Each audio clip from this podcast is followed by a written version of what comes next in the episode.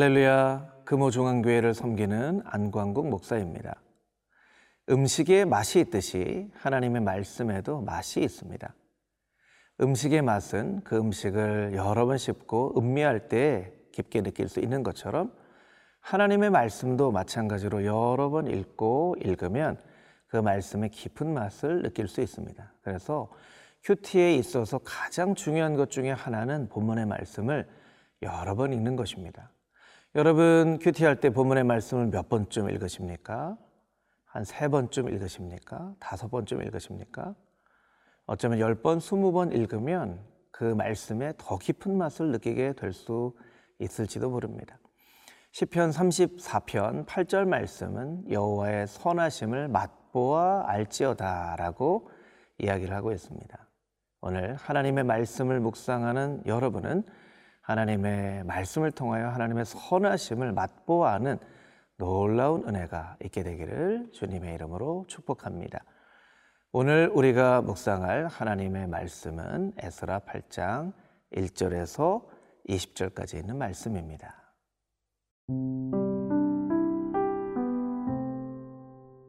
에스라 8장 1절에서 20절 말씀입니다. 아닥사스다 왕이 왕위에 있을 때에 나와 함께 바벨론에서 올라온 족장들과 그들의 계보는 이러하니라. 비느아스 자손 중에서는 게르솜이요 이다말 자손 중에서는 다니엘이요 다윗 자손 중에서는 핫두스요 스가냐 자손 곧 바로스 자손 중에서는 스가랴니 그와 함께 족부에 기록된 남자가 150명이요 반 모합 자손 중에서는 스라히아의 아들 엘 여호에네니 그와 함께 있는 남자가 200명이요. 스가냐 자손 중에서는 야시엘의 아들이니 그와 함께 있는 남자가 300명이요. 아딘 자손 중에서는 요나단의 아들 에베시니 그와 함께 있는 남자가 50명이요. 엘람 자손 중에서는 아달리야의 아들 여사야니 그와 함께 있는 남자가 70명이요. 스바디아 자손 중에서는 미가엘의 아들 스바디아니 그와 함께 있는 남자가 80명이요. 요압 자손 중에서는 여히엘의 아들 오바디아니 그와 함께 있는 남자가 218명이요. 슬로미 자손 중에서는 요시비아의 아들이니 그와 함께 있는 남자가 160명이요. 베베의 자손 중에서는 베베의 아들 스가랴니 그와 함께 있는 남자가 28명이요. 아스갓 자손 중에서는 학가단의 아들 요하나니니 그와 함께 있는 남자가 110명이요. 아도니감 자손 중에 나중된 자의 이름은 엘리벨렛과 여우엘과 스마야니 그와 함께 있는 남자가 60명이요. 비그의 자손 중에서는 우대와 사부시니 그와 함께 있는 남자가 70명이었느니라.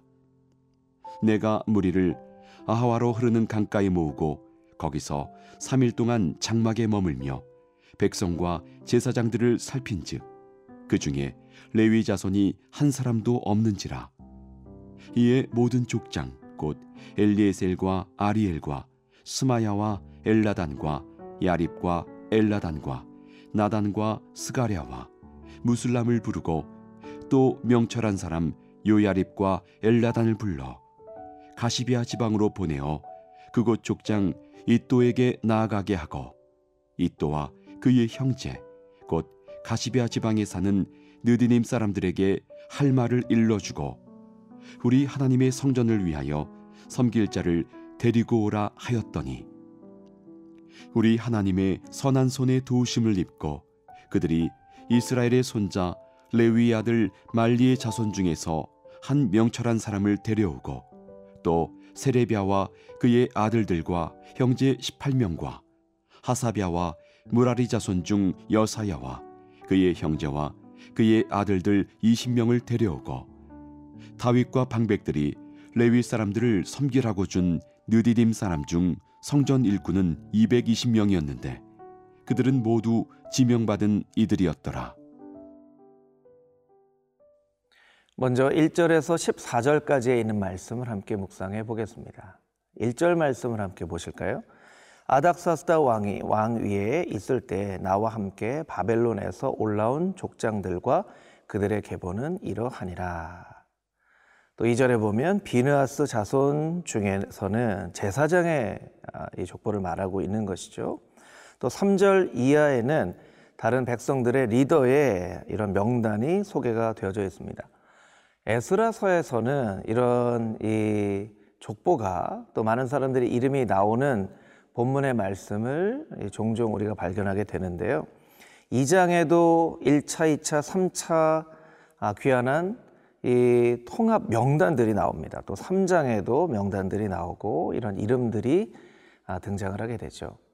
성경을 읽을 때 참 어려운 것은 이런 많은 사람들의 이름이 나오는 아, 반차 혹은 족보를 만날 때이죠. 아, 그래서 그렇게 말씀을 읽을 때 우리가 참 난감한 그런 경우를 이제 경험하게 됩니다. 저는 오늘 본문의 말씀을 읽으면서 새로운 아, 어떤 깨달음을 깨닫게 됐는데요. 이 족보의 말씀을 읽으면서 하나님 이렇게 말씀에 많은 족보가 나오는데 이것이 나에게 주는 그런 메시지는 무엇입니까? 라고 물을 때 하나님께서 마음 가운데 아 이건 네가 혼자가 아니라는 뜻이야 라는 그런 마음을 주시더라고요. 아, 혼자가 아니구나. 이런 많은 사람들이 이전에도 있었고 지금도 이런 많은 사람들이 있겠구나라는 생각을 하게 되었습니다. 사실 성경에 나온 인물들은 외로움과 싸운 사람들입니다.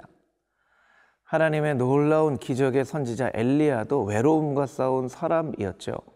갈멜산에서 850명의 바알과 아세라 선지자들과 싸워 아주 놀라운 승리를 이루었던 엘리야는 열왕기상 19장에 이세벨의 한마디에 도망쳐서 하나님 앞에 이렇게 이야기를 합니다. 열왕기상 19장 10절 말씀인데요. 아, 나는 혼자 남았습니다. 이스라엘 가운데 나 혼자 남았습니다. 실제로 혼자 남은 것이 아니죠. 하나님께서 바알에게 무릎 꿇지 않은 7천 명의 사람이 있다라고 가르쳐 주셨습니다. 7천 명의 사람이나 있었음에도 불구하고 엘리야는 혼자라고 느꼈던 거예요. 외로움과의 싸움에서 엘리야는 진 것이죠. 850명과의 싸움에서는 이겼지만 외로움과의 싸움에서는 엘리야가 패배한 것입니다. 사도 바울도 이러한 비슷한 고백을 하는데요. 디모데후서 1장 15절 말씀에 보면 사랑하는 아들 디모데에게 이런 얘기를 합니다. 아시아에 있는 모든 사람들이 나를 버렸다. 여러분 실제로 아시아에는 모든 사람들이 사도 바울을 버렸을까요? 그렇지 않습니다. 그것은 사실이 아닙니다. 그런데 그 사실과 무관하게 사도 바울의 마음 가운데 큰 외로움이 있었다는 것입니다. 아시아에 있는 모든 사람들이 나를 버린 것 같이 느꼈던 것이죠. 실제로 예수님께서도 십자가 위에서 엘리 엘리 라마 사박다니 나의 하나님, 나의 하나님, 어찌하여 나를 버리셨나이까? 하나님께서 나를 버리셨다라고 그 십자가 위에 외로움을 말씀하신 것입니다. 성도들의 삶은 외로움과의 싸움입니다. 때로 우리는 혼자 남겨진 것 같은 그런 외로움을 이 세상에 나를 이해해 줄 수 있는 사람은 아무도 없는 것 같은 그런 영적인 외로움을 경험하게 됩니다. 때로 그 외로움을 이기기도 하고 외로움에 패배를 하기도 하죠. 여러분 혹시 이 말씀을 듣는 여러분의 마음 가운데 나는 참 외롭구나. 이 세상에 나를 이해해 줄 수 있는 사람이 아무도 없구나 라고 생각하는 분이 있으십니까? 그러면 여러분은 오늘 그 외로움과 처절하게 싸우고 있는 것이죠.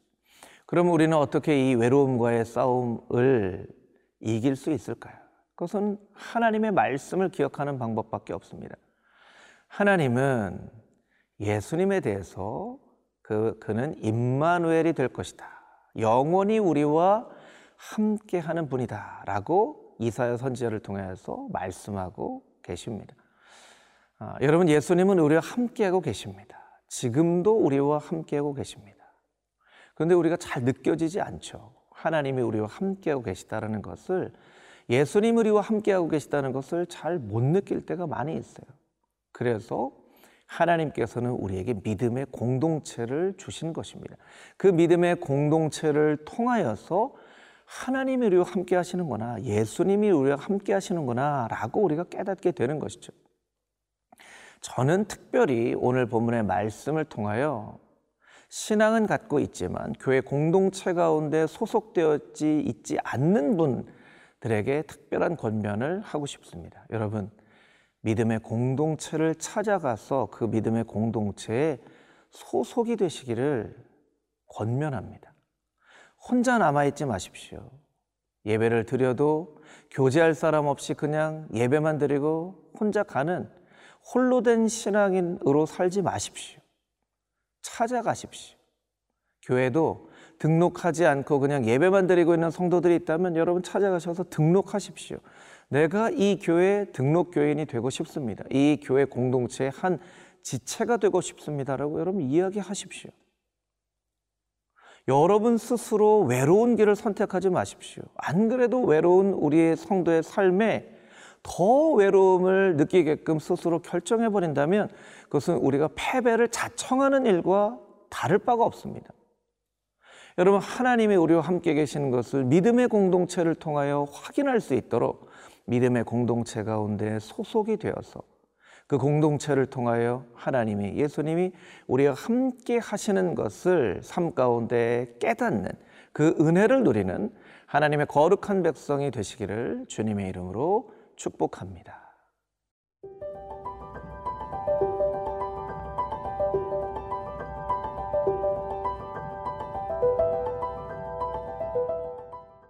(15절부터) (20절까지에) 있는 말씀을 함께 묵상해 보겠습니다 (15절) 말씀 함께 볼까요 내가 무리를 아하와로 흐르는 강가에 모으고 거기서 (3일) 동안 장막에 머물며 백성과 제사장들을 살핀즉 그 중에 레위 자손이 한 사람도 없는지라.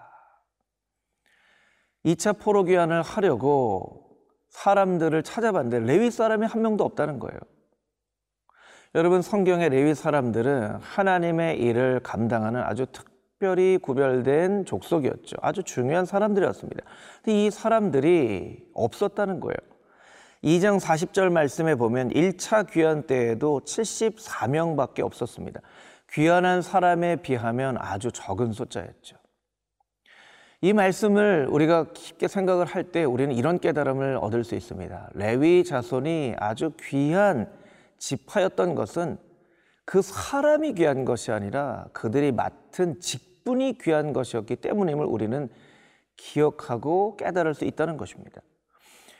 여러분 이스라엘의 지파 많은 지파보다 왜 특별히 레위 사람들을 귀하게 여기셨을까요? 그들의 직분이 귀했기 때문입니다. 하나님의 일을 감당하는 하나님의 일을 감당하기 위해서 온 정성을 다하여서 그 일을 감당해야 하는 그 직분이 귀했던 것이죠. 여러분 우리는 교회에서 많은 직분을 감당합니다. 가르치는 교사의 직분, 찬양하는 성가대나 찬양대의 직분, 또 소그룹을 맡아 섬기는 구역장, 순장의 직분, 또 여러 가지 봉사하는 직분, 주차팀, 주방팀, 여러 가지 직분을 감당합니다. 그 직분을 감당하다 보면 때로 지치기도 하고 힘들기도 하고 포기하고 싶을 때도 있죠. 여러분 힘내십시오. 그 직분이 여러분을 귀하게 만드는 것임을 여러분 꼭 기억하십시오. 레위 사람들이 그 직분을 감당하는 것은 쉽지 않았을 것입니다. 쉬운 일이 아니었을 것입니다. 쉬운 일이 아니었음에도 불구하고 그 일을 감당할 수 있었던 것은 이 일이 얼마나 귀한가를 그들이 깨닫기 때문이었죠. 여러분, 여러분에게 맡겨주신 그 직분이 얼마나 귀한 것임을 여러분이 꼭 깨달아 알고 그 직분을 절대로 포기하거나 내려놓거나 아이고 너무나 힘들다라고 생각하지 않게 되기를 주님의 이름으로 축복하고 권면합니다. 그래서 에스라가 사람들을 부릅니다. 불러서 17절 말씀에 보면 우리 하나님의 성전을 위하여 섬길 자를 데리고 와라 라고 명령을 하니까 18절에 하나님의 도우심을 받고 제사장 직분을 감당할 수 있는 레위 사람들을 38명 그리고 특별히 20절 말씀 우리 다시 한번 읽어볼까요? 다윗과 방백들이 레위 사람들을 섬기라고 준 느디님 사람 중 성전 일꾼은 220명이었는데 그들은 모두 지명받은 이들이었더라.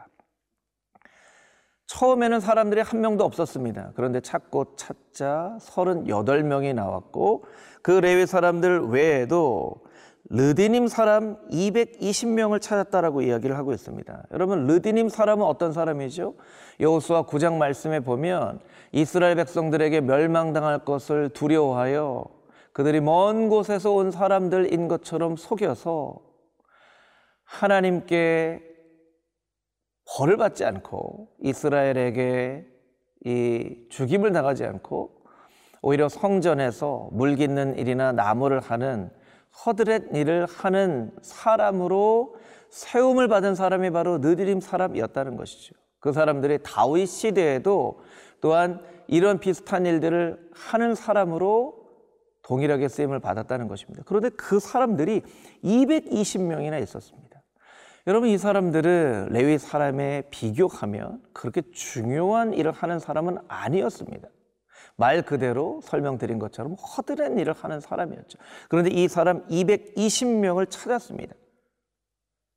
이 이후에 어떻게 되었을까요? 이 사람들이 이전에 레위 사람들이 하였던 아주 중요한 일들을 맡아 했을 것입니다. 왜냐하면 그 일을 맡아 할 레위 사람들이 없었기 때문이죠.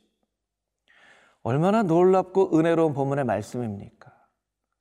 죽을 뻔했던 인생이 죽임을 당하지 않고 하나님 전에서 허드렛 일을 하는 사람으로 쓰임을 받았으나 오랜 시간이 지나서 포로 귀환을 할 때쯤에 누가 하나님의 성전을 섬길 수 있겠느냐 하였을 때 우리가 여기 있습니다 하고 220명이 헌신을 하였을 때 이들이 이제 앞으로 더 귀한 하나님의 일을 감당하게 되는 놀라운 역사가 나타난 것이죠. 여러분 하나님 나라의 일은 이와 같습니다. 하나님의 일을 맡겨준 어떤 사람들이 그 일을 감당하지 못했다고 못하겠다고 내어놓으면 그 일을 위해서 다른 사람들이 쓰임을 받되 이전에는 귀하게 쓰임을 받지 못했던 사람들이 헌신함으로 귀하게 쓰임을 받는 그런 놀라운 은혜가 있는 것입니다. 오늘 본문의 말씀을 통하여 이미 직분을 감당하는 사람들에게는 하나님의 직분을 더욱더 귀하게 감당하며 여길 수 있는 은혜가 혹은 그 일을 더 귀하게 감당하고자 하는 마음이 있는 사람들에게는 느디님 사람처럼 하나님께서 그 귀한 직분을 맡겨주시는 새로운 은혜와 축복이 여러분의 삶 가운데 있게 되기를 주님의 이름으로 축복합니다.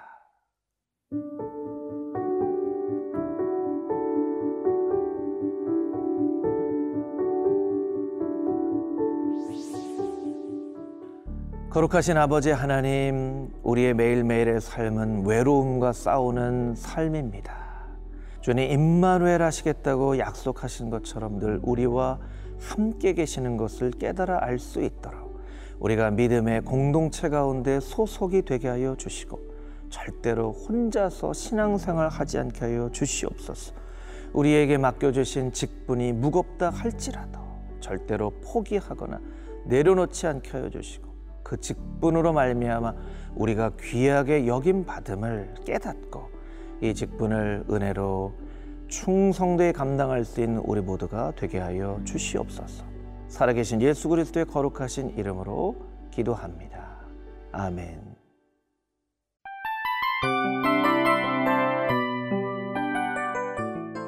이 프로그램은 청취자 여러분의 소중한 후원으로 제작됩니다.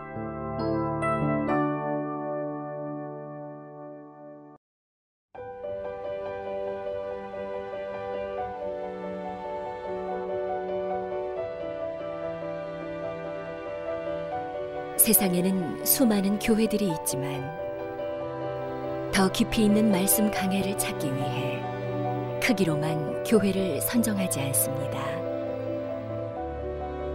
보다 좋은 영적 콘텐츠를 더 많이 나누기 위해 방송비를 받지 않습니다. 1년 365일 복음만 전하고 싶어서 우리는 광고를 하지 않습니다. 온누리의 복음을 땅끝까지 CGN TV와 함께 땅끝 성교사가 되주세요